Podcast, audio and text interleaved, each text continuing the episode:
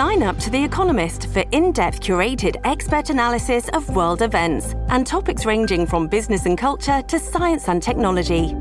You'll get the weekly digital edition, online only articles, curated newsletters on politics, the markets, science, culture, and China, and full access to The Economist Podcast Plus.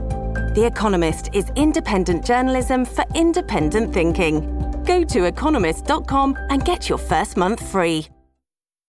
This episode is brought to you by Shopify.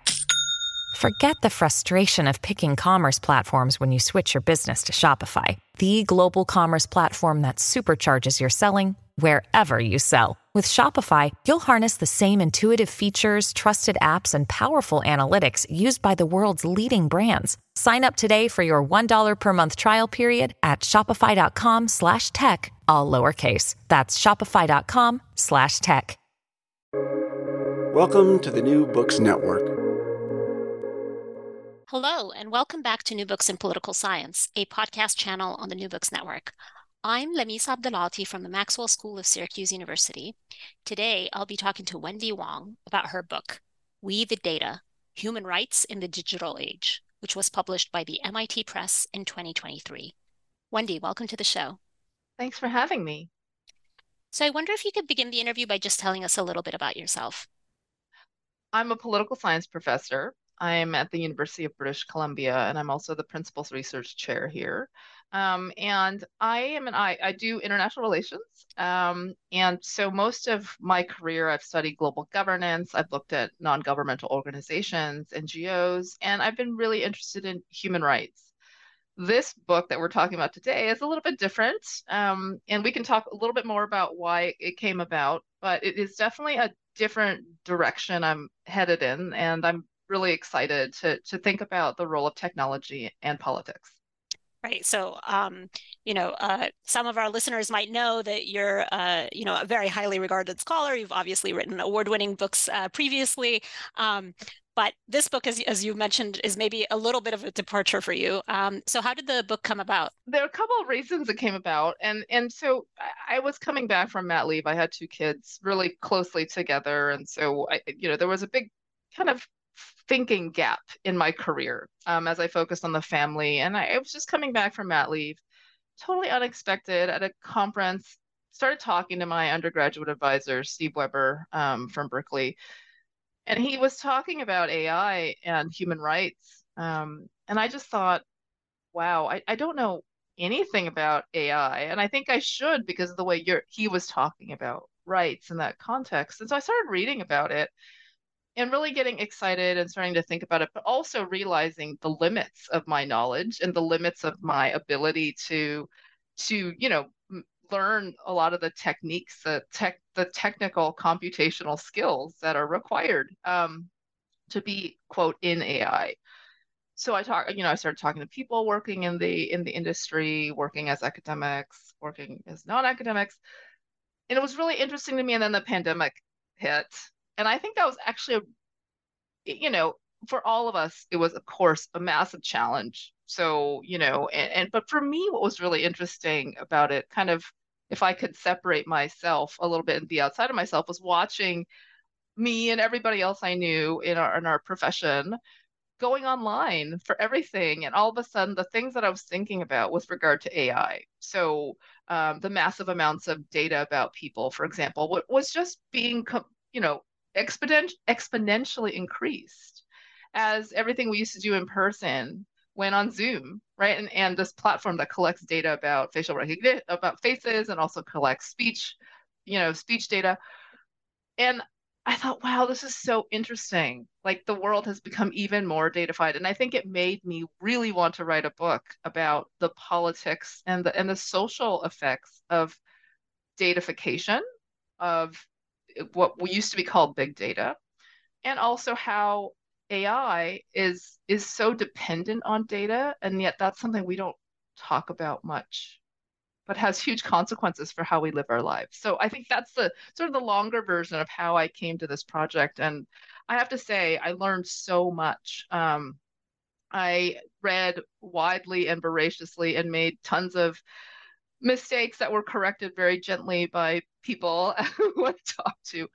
but also it was a lot of fun um, to write a book like this because it was both tied to my previous work and also a substantial departure from my area of expertise previously. Excellent. Um, and you know, we were talking about this before uh, before I hit record, but you know, listeners should know that the result is, um, you know, this book that's uh, that's very very rich, uh, but also incredibly readable. Um, and so I, I highly uh, encourage uh, readers to, after listening to this conversation, to pick up a copy of this book for themselves.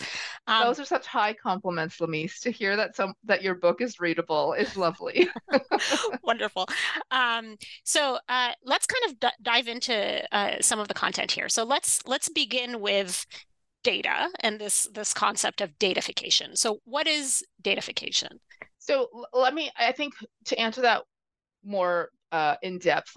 So, what are data is an important thing to establish, right? So, a lot of social scientists we work with data, and I think we almost take it for granted that they come from people, number one, but also that we're, the, the collection, the data collection and creation process is very much integrated into our work. So, data are simply, you know, the output of our systematic recording of things that we observe in the world. And so, as researchers, as data creators or data collectors, we are engaged in the process of winnowing out what's important in the world and what's not. Like we make judgments all the time. I mean, thinking about IR, you know, what what kind of organization am I looking at? Is this a war or is this not a war? Right? These are questions we ask ourselves a lot. So data in and of itself is a very active um, thing that doesn't exist in nature. Somebody, person, has to go out there and create data. So when we talk about datafication, what we're talking about is the conversion of what I would argue nearly every aspect of human life at this point, either in terms of behavior or thought or you know feeling, into digital data. So into data that can be understood by and, and analyzed by a computer. And so this is a this is sort of a more specific phenomenon, but I would say is become extremely widespread because of um, the nature of digital data and what we can get out of out of it.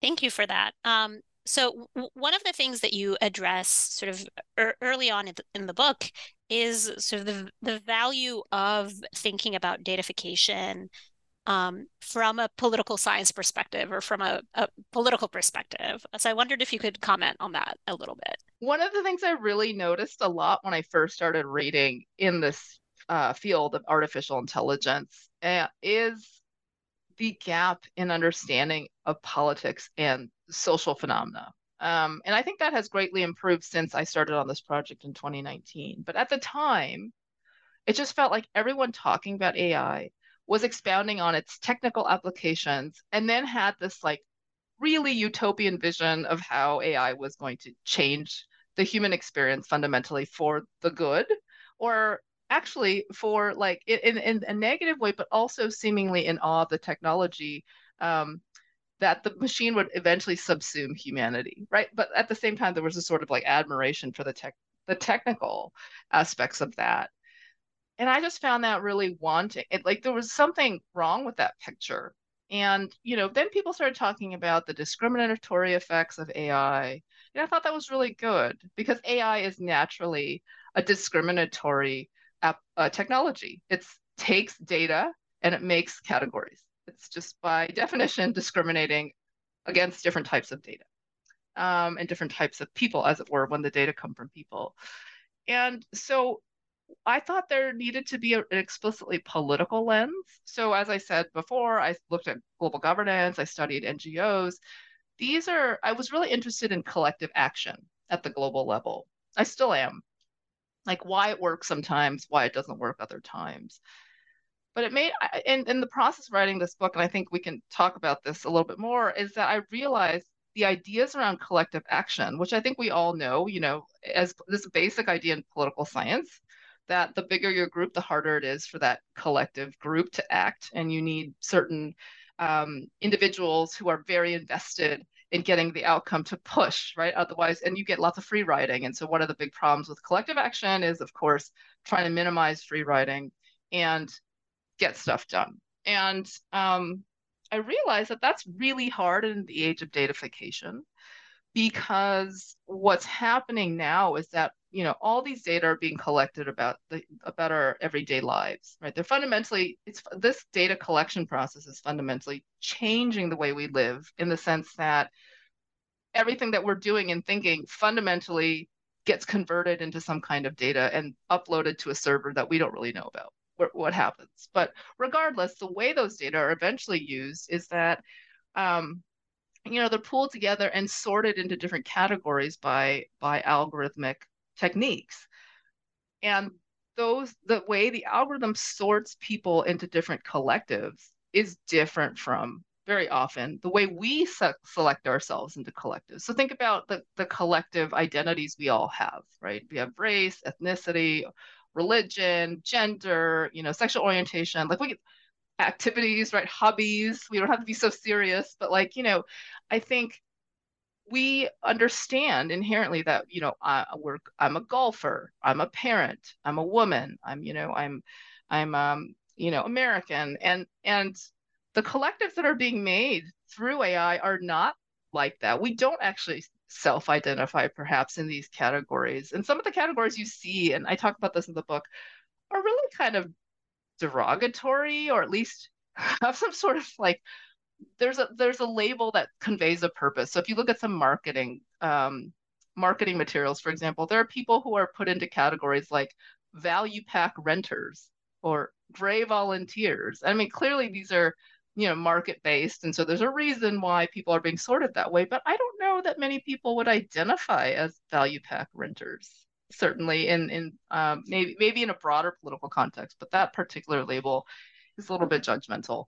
So that's sort of a long way to uh, answer your question. I think if we don't start thinking about the political consequences of this kind of lack of collectivity, right? Like the fact is, the categories we've been arranged into by algorithms are not self-identified. And so therefore, you're creating there's no collective and so there's no action that follows from that collective and so that speaks to a real political problem and this actually is part of the reason why i think we all feel like data subjects a lot like subjected to as opposed to data stakeholders because we are that like we're very important in the in the process of datafication that was uh, that was wonderful um so uh you know the, certainly there there are other books that have been written about um, about data, right? Uh, but I think part of what makes this book unique is this focus on the human rights angle, right? Um, so I wondered if you could talk a little bit about the relationship between human rights and data. Yeah, um, I I think that was, in a way, that was a, the biggest challenge in this book because a lot of times when you hear about human rights and AI or human rights and tech, people talk about privacy. They talk about freedom of expression. And those are the two most common, or you know, I, this idea of surveillance, which is tied to, to privacy. And I just don't think that that actually covers the human rights changes or even harms from datafication. So, you know, what I mean by that is, you know, human rights were founded for a reason, right? And or multiple reasons. And so as as in IR, we tend to think about the quote beginning of global human rights from 1948. So the Universal Declaration of Human Rights that came about at the end of World War II and that that document started the legal framework that we now have this expansive legal framework of nine UN level human rights treaties, a ton of proposed human rights and human rights declarations that exist outside of the sort of hard law structure that we have. So, so we have dozens and dozens of rights. And if if what I said before about the datafication of life is is true, you know, in the sense that our lives are shifting because of the fact that they're become the, our activities are becoming data, then how is it that it only affects these two things like privacy and freedom of expression? So one of the things I wanted to really establish is that there the entirety of our human rights framework is being challenged by datafication. And so how you know you know, one option is to go through every single human right and dem- and write this out, right? And I, I thought that wasn't a very effective way to, to think about it because there are things about AI. It's a rapidly developing technology. There are things that are they're coming out that you know I can't anticipate. And even as I was writing this book, things changed after I turned in the final manuscript. So this this sector is moving too fast for someone to have that kind of like useful and meaningful analysis of these different various you know articles and, and rights that we have um, in the UN system. So I kind of look back at my you know I've been working on human rights for a really long time and thinking about okay there was there were reasons for the human rights framework to arise when it did and it came about at a certain historical period there were predecessors before but none of them were universal right none of them were about a globally applicable framework for protecting what we see as human potential. And so, so I looked at you know the the history of the UDHR, and I I thought, okay, well the, there are four values that are actually identified that undergird the entire rationale for human rights. Right? That's um, dignity, autonomy, community, and equality. I sort of changed a couple of the words because originally community was known as brotherhood. I thought that was a bit antiquated. And also the idea of liberty, um, I, I, sort of shifted to autonomy because I wanted to highlight agency. Like that's the point, right? We can we can act uh, more or less freely in the world, or at least uh, more more unencumbered than than less. Um, and so I think those are the values: autonomy, dignity, equality, community, that are being challenged by data and datafication. And, you know, I, I think often we treat data from people as though they're garbage, the way that they're talked about, or dust, or di- digital detritus. And, or, you know, and that's sort of one way to objectify data that come from people. And the other way is to call data as valuable as oil, right? So it has, but these are all market driven ways to think about data that are coming from living human beings. And so this, uh, you know, uh, once I sort of thought through the values of human rights, I thought, well, this is just datafication is an affront to human dignity from the outset. And that sort of led to my my way of thinking about human rights and data. And, and in the subsequent chapters, I sort of walk through how different things that have arisen from AI or datafication are really challenging autonomy, dignity, equality, and community. So, one of kind of building on that, one of the things that you um, discuss in the book is that one of the ways in which data may um, uh, kind of implicate human rights um, has to do with the stickiness of data. So I wondered if you could talk a little bit about sort of what you mean when you talk about sticky data or the stickiness of data. Yeah, I'm glad you asked that. Um, so the data stickiness is a, an important part of thinking about the challenge of datafication to human rights. So, you know, we can't the, the, the people who made the UDHR and all the subsequent um, human rights frameworks, really until the past 10 years, I would say, did not really anticipate this world of AI and data. And that's okay, right? So everything that we really understand about human rights entitlements have to do with our physical life, lives and our physical experiences. They don't have to do with any of the data that are being generated about our activities. And that doesn't mean that human rights don't apply in an age of data. In fact, I think they apply even more because our our you know we continue to live physical lives, but the experience of those lives has has changed a lot from data. And data actually poses a few challenges to human rights.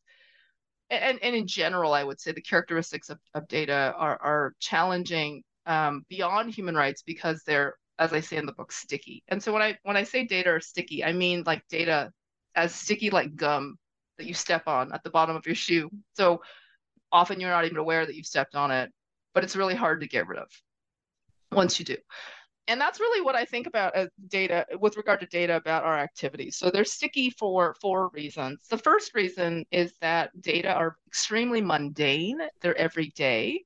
So the kinds of things that are being uh, collected about our activities are things that we often can't even avoid, right? So if you wear an Apple Watch, you know, there's data now exists about your heartbeats and how much you walk and whether you're riding a bike or sitting down. I mean, these things, you know, so these very mundane things, like think about those of us who live in big cities.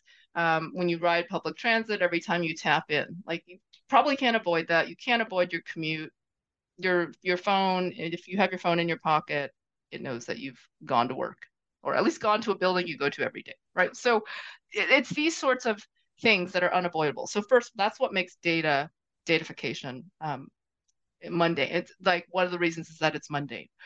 The second reason is that once the data are formed, once they're created out there in the world, they're they're linked to other data. So data don't just sit nicely in an Excel spreadsheet somewhere.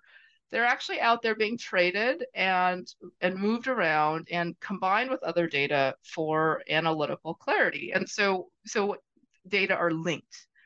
And that leads to the third reason why they're sticky. It's because because of this linkedness and because we don't really know where data go once they're created, I think it is most efficient for us to assume that they're effectively immortal. They're forever. And that's because even if some, someone says something is deleted, you can never actually make sure. You can't like actually verify the deletion of data. And so so data are are effectively forever. And the last reason I, I talk about data stickiness, and this one actually is um, I think a, a, very political concept is thinking about the co-creation of data. And what I mean by that is this distinction between the data source, so that's all of us who are doing our, our mundane activities, and data collectors. These are the app creators, the, devi- the device creators who are interested in our behaviors and our activities, and they're tracking those behaviors and activities. They're creating data out of them. So if you lack the data collector, because data don't exist in nature, you don't have data about people. But if you lack the sources, you also don't have data about people, right? So together in this sort of partnership, we co-create data about people and we co-create this world of datafication. And I think that's really important to note that um, it poses problems for thinking about rights claims over data but it also i think strengthens the argument in the book that we should be data we should think of ourselves as data stakeholders because we literally have a stake in the creation of data we are critical to that and rather than thinking of, of ourselves as you know having these data collection processes and being subjected to them i think we should be thinking about ourselves as more active participants in the process because we are it's, a very compelling, very powerful argument. Um, so I wanted to ask you about data rights. Uh, I immediately, uh, when I saw the title of the book, I thought to myself, well, human rights and data, the, the right to be forgotten. That's the, sort of the, first thing that popped into my mind. Um, and so I, I, wondered if you uh, if you would mind uh, reflecting a little bit on this idea of data rights. I, one of the alternative ways I could have written this book was to apply human rights to make a claim for data, to allow people to claim, quote, their data. And but as I thought about this more, as I started understanding the technologies better, what I realized is that when people say things like my data or your data, they're not being accurate because it's data about you, but it's actually, as I said, with the co creation reality, it's not, you don't actually, you're not alone in making those data. So on the one hand, it just it creates a real issue when you think about the distribution of ownership, and, and that's really you know something that's that um, has a direct link to human rights when we think about property rights. It's also one that's familiar in other realms of our our societies when we think about copyright, for example, right? To to whom does this creative work belong? Unfortunately, data about people are not are not often, in fact, legal scholars don't think of them as creative because they're mundane. So, you know, it's your heartbeats are not reflective of some active uh, um, active creation, right? You didn't do anything to enhance that. So there's no copyright, even though data about us is intensely personal.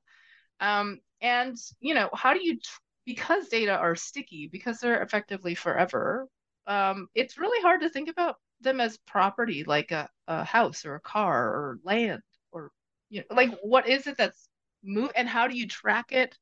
Um, you know, there are others who, who are out there who thinking who think that we should be able to commodify uh, data about us, and in fact, we should be able to earn money from the data about us I mean, first of all, that the money that is being earned is quite nominal, at least in, in the developed world. You know, it's very low numbers.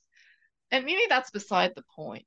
Uh, because I don't actually think that helps in thinking about our humanity vis-a-vis data, right? Which is to say that that assumes that the data being collected should be collected, and the best we can do is claim it by monetizing it and giving it some sort of value so that we feel compensated. That's a very market driven way of thinking about human life. And it's one that I actively resist as a human rights scholar because there are other aspects of life that are not covered by, by the market. So, how does the fact that data about us exist out there change our social relationships? How does it change our political relationships and, and the practice of you know, our cultures? They change you know, over because of data as well, because of AI. And one of the things that you, you know, you raised the right to be forgotten. And, and people have clung on to that, I think, in, in certain circles at least, because it's a, uh, and I can understand that. It's this idea that if there's information out there about you that is not accurate or outdated or slanderous, libelous, you can ask for it to be removed, right? Um, because it's about you, it's about your identity. In practice, however, that right is actually controlled largely by corporations. So usually it's about Google searches. And so, you know, if you want to exercise your right to be forgotten, you tell Google that I want this link removed. I want this hidden from search uh, search results. And so that that's sort of a, an issue that we, you know that'll come up again later in the book because it really puts a lot of political power in the hands of corporations and not other other um, institutions we have in society like governments to protect this right but also i think um, it's really limited right? It's also it's unequal like you have to actually know how to exercise your right you have to like uh, like you know potentially go through a lot of google searches to figure out how many of those are inaccurate. It speaks to you know the the other side which is our public right to know things like just because you don't like something written about you but maybe it has political or, or public effects on other people. So how do you weigh the public need to know with this idea that you personally do not like something or you do not think it's true. And so there's not that really that kind of public adjudication around that at all.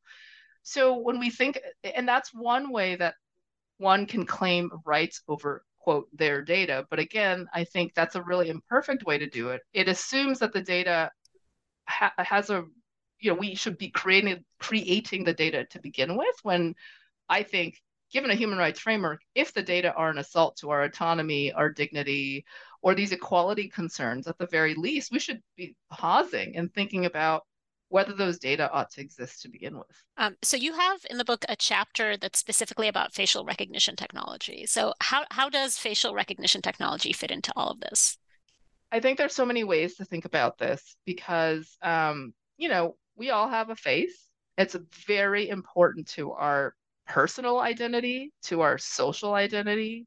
And you know in especially in democracies this is something that is very much part of being a participant right? And so so i think that that is something that's very key. I mean we can also talk about just as a species biologically we're tuned to faces. So we know this is a really important thing for for humanity. When we think about facial recognition technology so what facial recognition technology does is it takes depending on the algorithm, you know, it'll take a series of measurements from a picture of someone's face and then note those, right? They create a matrix. And then how this is used is you put in data about one person's face and you run it against a data set of a lot of other facial data to get matches, predictive matches.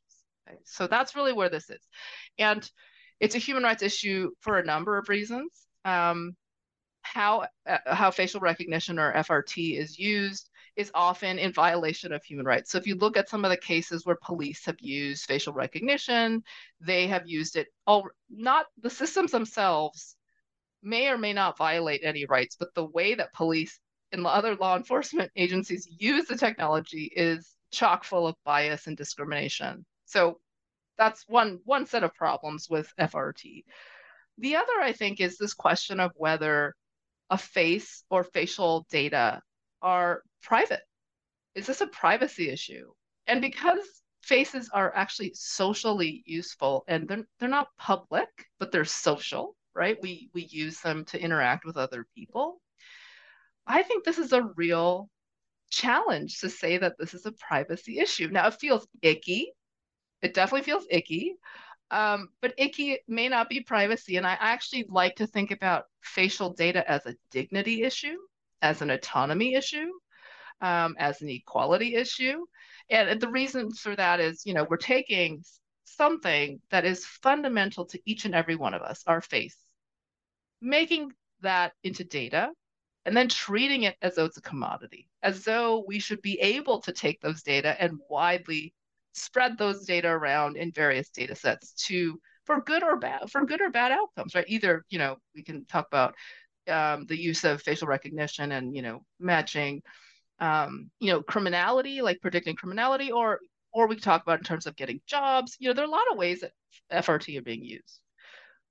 But i think this is we have to ask whether these are those activities are reflective of dignity of treating people as though they have worth. And i don't i don't know if that is I, I don't know if you know using frt for police purposes or employment purposes really treats human beings as though they have dignity but that's that's something that we could you know that's a discussion for for people to have i mean also if you think about frt it, it curtails autonomy. There are private organizations, so uh, various stores use FRT to, to predict whether someone's going to shoplift. Um, Madison Square Garden uses FRT to screen out people they don't want accessing the building for various reasons. These are curtailings of human autonomy, of our individual autonomy and our choices.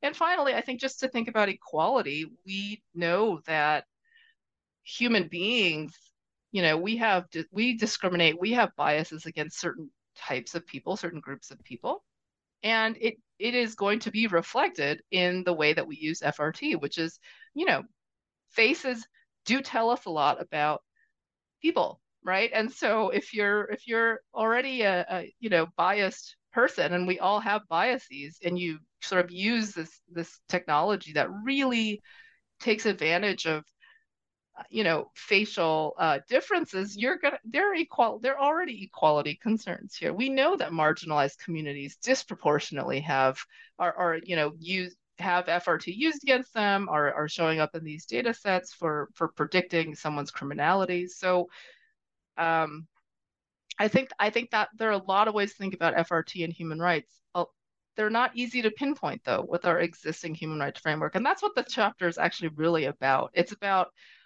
how it is that something like FRT can feel so invasive and so challenging to our identities as, as individual human beings, and yet privacy is not capturing that.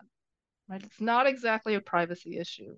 And so how do we make it a human rights issue when one of the the seemingly most applicable human rights doesn't actually apply that well. Something else that the book addresses is, um, you know, this this tension between the fact that it, human beings die, but data about them can live on, right? Um, so I, I wondered if you could comment on that issue. Yeah, I mean, it's it's so I so actually this book started with the FRT chapter and with the, the what I call the death chapter, right? The really morbid one. so um because I found it real at first I found it really creepy, which I think a lot of people probably that's the response. It's it's creepy if the data are out there after we die. What what can happen if um, you know, when we're gone in terms of all the data that are out there that are created, what is it that's going to happen? And, you know, one of the things that people have done is they've tried to recreate people um, who have died or who haven't. There, you know, you can also recreate people who are alive using data about them. So either, you know, get, take just gathering data about people or actually having volunteers, you know, who participate in in sort of this recreation, this digital recreation. And there are so many ways, again, to think about human rights in this regard. I, I think one of the major things is, you know, typically, historically, when people die, they exit the human community, right? They're no longer with us. We mourn them, we mourn the loss, we miss them, but we know that they are not no longer actively in our everyday existence what can happen now though with thanks to ai and thanks to datafication is that you could um, reconstruct you know your your dad your friend at least in some way through the use of data that they generated in their lives. So one of the examples i use is of this tech entrepreneur named roman mazurenko he died very young in an, a tragic accident. Um, and his friend, who was uh, also a tech entrepreneur, um, decided to take all the texts they had shared, got texts from other people who were willing to share, and essentially cre- recreated Roman as a bot. And, you know, by using his own words he had in life. So, you know, this not only is Roman, you can, you know, text Roman, he's still part of the, the group. So that's a community question. But it's also, there's a question of autonomy there, right? Which is, would Roman have wanted that? I mean, I think on the one hand, it's a very sweet gesture, you know, when you think about the depth of that friendship. And, and maybe for other people as well, it was a way to sort of reconcile with themselves the fact that he had died so young and so tragically. On the other hand, would he have? no, we don't know what he would have wanted. Um, and maybe going forward, there are ways for people to opt into these things. And in fact, there are um, companies that allow for that. Um, so in the book, I talk about Hereafter AI. That's a, an AI company that um, where you can actively actually record things for your loved ones to um, refer back to when you're dead. So that's you know that's that's another way to think about it. But I I also think there's just this term like what is the difference I, I guess what the possibility of being able to recreate someone out of the data they generated also raises a lot of questions about discretion right which is that we all have lots of different aspects of our lives and i can you know if you've ever been in a faculty meeting, you probably speak differently than if you're in, you know, later in the office with your close colleagues or at home. You're going to be talking differently. It's that's discretion, right? Every human being potentially has that ability. Some of us are better than others at being discreet and exercising discretion, but nonetheless, people make choices, right? You know, you don't talk the same way with your your wine club as you do with your parents, right? So, what I, I think what this what happens though with data is it's it's just there and unless someone's actively tagging those data to replicate that kind of discretion that we would have exercised when we were alive the potential for misrepresentation and just simply nonsensical responses is quite high. And so you know i don't i don't know if everyone has you know the kind of discretion that maybe the friends of roman did when they created the chatbot to, to make it sound like he, it did when he was alive. I think that there's so much potential for for misrepresentation and and you know likely uh, shifts in the way we remember someone when they're gone that really fundamentally change the human experience um, so the book also deals with the governance of data. Uh, so let me ask you, how would you characterize the way that data are governed globally? I, I mean, I don't think they are really. I mean, right? I mean, that's the problem is we don't have a good way to think about how to govern data. And this is actually stuff that I'm working on now. So that's come out of the book. But just like in brief, I think, you know, right now the data are are held by the data collector.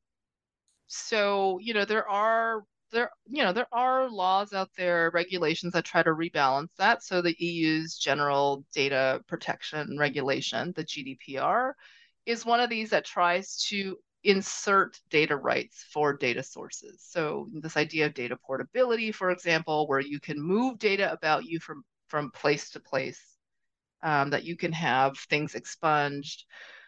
You know that's really great you know in some ways. It sort of repeats the things that are already already out there and it gives this extra like claim that people can can actually somehow grab data about them and shift it i think what's missing from a lot of the data governance um, a lot of, from data governance are, are a couple of things. So one is that it assumes that the data ought to be created. So we don't have a lot of governance around data minimization. And and this is an idea that you know only the data that we need should be collected not the data that we want or that's possible. And right now all the data that are possible to be collected are typically collected because you can and so this idea of data minimization is really important. How do you enact that? I think you need a reason. You need justification. And i do think the human rights framework the you know these values i've been talking about of dignity, autonomy, equality, and community, that would be a really good justification for thinking about data minimization, right? So if collecting the data can at some point hurt someone's dignity, we shouldn't collect it, right? So something like that. So one is that we don't have a good, we don't have regulation around what the sort of the quantity of data that are being collected. I think the other thing that's really missing from data governance is thinking about um, the collective and the individual. So most data governance out there is about how um, data are individual, right? So individuals consent, individuals make decisions. Unfortunately, the way that data are used, even though they're collected from individual people, what makes them useful is that they're pooled. And so data are actually about collectivities as much as they're about individuals. And frankly, the value of any individual's data is negligible without the other other people's data and without the therefore collective implications or inferences that can be drawn. So I think that, you know, working towards this idea of thinking that data don't belong to any they data don't belong to any one person because they're co-created, but also excessively focusing on individual claims to those data actually it actually sort of hides the fact that the only reason these data matter is because of the collective. And in fact, there are a collective effects of, of datafication that are being missed. And so, you know, the EU is is sort of moving on this. They're they're recognizing that there are collective claims to data um, in their in their AI, their most recent AI, um, some of the AI legislation. But I think more needs to be done with this. And I think that we the way that data are framed is are is very consistent with a an individualistic thinking, um, which makes sense because of how data are being collected about all of our activities, but it doesn't actually capture why data are important. And and actually, if we start thinking about data's collective implications, then you know social sciences naturally have things to say about about that. So yeah. One of the challenges to this governance question, as I understand it from your book, uh, has to do with the fact that, you know, you, usually when we think about human rights, we think about sort of individuals making claims against their governments. But uh, when we talk about data, that you know, data, datafication is being done predominantly by corporations, right?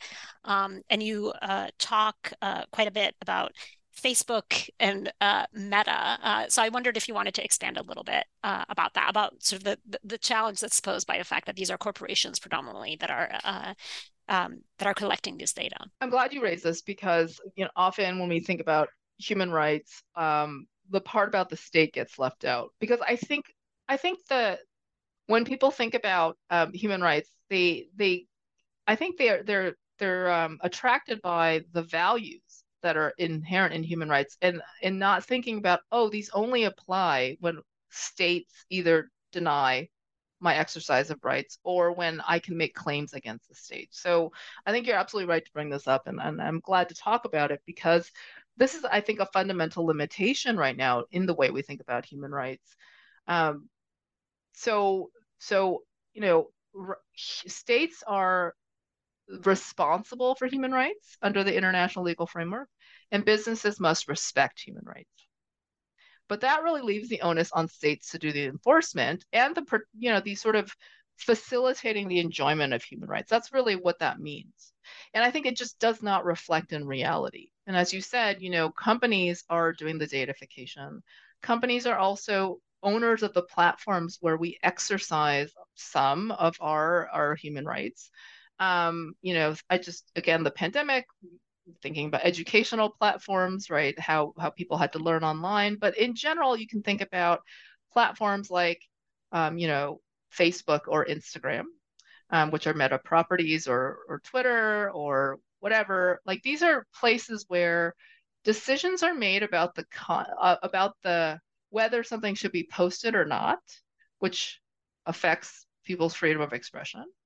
Um, and often these are, you know, c- companies follow their own sets of standards with regard to this. There's no way to really inf- to to make, you know, Facebook, you know, post something or rescind something um, from a from a legal framework anyway. And I think that this is increasingly an untenable distinction between business respect versus you know government responsibility or state responsibility to enforce human rights because frankly we're exercising our rights um, and, and the, the, how our rights are being um, what affects our exercise of rights on a daily basis is not necessarily the state anymore. In fact, many times what's what's affecting our exercise of rights is is uh, private private privately owned platforms. So one so so that's that's all well and good. And i think you could say well you know companies aren't making efforts to actually govern human rights. They just incidentally are there. They're providing products that people can use to exercise their rights. And i think that's perhaps often true but it's increasingly less true. So in the book i looked at the oversight board of that facebook and now meta have um, it was started when the company was still known as Facebook. And the idea behind this oversight board is basically get a bunch of experts to evaluate decisions on either the takedown or the posting of, of um, different content that, that users have. And so this board actually evaluates cases, sort of acts like a court, evaluates cases that come before it and makes a binding decision on whether it should be reposted or removed. And that is a way to adjudicate the exercise of freedom of expression. It also is explicitly part of the oversight board's mission. It's to, you know, to uphold freedom of expression, to think about how freedom of expression can be expressed on on Meta's uh, platforms. And so the oversight board looks at both Facebook and, and Instagram postings. I mean, this is important because Meta affects now almost 4 billion people around the world. When I was writing, first writing the book, it was about 3 million, a billion, excuse me. Now it's closer to 4 billion. That's more than any, uh, bigger, a bigger population than any government can credibly claim to, to govern. Um, and so if we don't think about how important Meta is for the you know freedom of expression, and now they have an explicit body that that somewhat regulates what happens on its platforms. I think we're really missing something about how companies have become, you know, in, in political science parlance, governors, right? Exercising governance powers, which is, you know, determining order and and creating shared expectations. That's what governance is about. That's what uh, you know the oversight board does. That's what all these various social media platforms are doing. Um, and now, now you know we, we're seeing Meta pulling out of news, right? They're not no longer going to spread news, spread information. They have huge reach globally, and the refusal to to engage with news is a really important part of not just freedom of expression. Like not knowing the news is prevents people from exercising their freedom of conscience. It prevents people from you know exercising their freedom to to associate and assemble if they don't have information to to act on. And so we can think about these huge consequences that that um, these platforms have for our lives. And i would say that they're governing big aspects of our our existence not existence not just in terms of information but just engagement in in modern life. But we don't really recognize that and and i think it's it's time to really think about how businesses in the process of doing business might have more than just respect for human rights. We might want them to actually be responsible in in some way that's that's uh, commensurate with with their effect on our exercise of human rights so the book also has a, a chapter with an amazing title, where um, uh, data literacy or why we need libraries, not Twitter. Uh, so I want to ask you about uh, the argument you make in this chapter for considering data literacy as a human right. Uh, will you tell us about that? One of the goals I had in writing this book which this chapter kind of violates, is not declaring a separate right. I did so, you know, there's there there's a bill of AI rights out there that the US government has proposed. There are people out there who've been talking about how we need an AI bill of rights or digital bill of rights for quite some time now. And I reject that because it's sort of it creates a I think an arbitrary distinction between our physical lives and our digital lives. I mean, they're very intertwined. So so shouldn't they shouldn't our lives or shouldn't the rights just take into account what can happen in a digital context in addition to a physical context? And because they're intertwined, it doesn't make sense to have different bills of rights or sets of rights. And I ended up breaking that because I think by the end of the book, um, one of the things that really occurred to me was that one of the reasons why um, we think about AI the way we do, uh, datafication has happened the way it has, is because we're not data literate. As a, I mean, you know, as societies, we're not data literate, and and that's because most people don't deal in data on a daily basis, at least before. So, you know, if I was talking 20 years ago, most people don't deal in data every day. Now, all of us are dealing in data every day. We just don't think about it that way, but it's actually happening. So, when I talk about data literacy, one, I try to ground it in the right to education. To just say this should be part of the right to education. It doesn't make sense in the 21st century to, to try to um, help ensure the right to literacy if people aren't also being educated in, in data. So that's really where the logic is. But what I mean by data literacy is not everyone should be a data scientist. That's data expertise, right? So what I mean by data literacy is kind of like what we mean by other literacies. So, you know, when we talk about reading and writing, when we talk about numeracy, we're talking about basic conceptual understandings and some basic skills, but basic conceptual understandings of what words do, why we need words, what are numbers, what are they representing, and what kinds of things can I do with this kind of knowledge. And I think that's the same with data. What are data? You know we we started this conversation where i pointed out that you know data aren't free they're they're not freely existing. They have to be created. I think that's something really important to keep in mind and to know that data are analog as well because i think sometimes i say data to people and they go whoa you know like scary computer zeros and ones. And, and it's important to know that data we create data on a daily basis without thinking about it because data are used to classify the world. And if we think about every every place we walk into every situation we're in i think a lot of us implicitly just t- take stock of what's happening what's going on what you know where am i? Who are the people in here? What kind of behavior should i should i be you know evincing? So i do think that data literacy is something that's really critical for engaging. It's the building block for other types of literacy. So sometimes people talk about media literacy. How do you adjudicate between different sources of information that both seem legitimate? Well, it would help to know a little bit about data. It would help to know about how the the story came to your, you know, your feed. It's based on some algorithmic analysis of your previous behavior, your previous choices. So it could help people become more more skeptical of what they're being uh, exposed to, especially now in an age where the technology, you know, AI, generative AI is creating all sorts of realities, quote unquote, that are that are computer generated, right? That are not physically physically ref, uh, reflective of physical reality. So I think data literacy is useful for also thinking about the biases that are inherent in data, not just in algorithms, which is how we tend to think about biases in AI, but actually data themselves are biased. And if we know something from social science is bad data in, bad data out, right? Bad outcomes, bad output.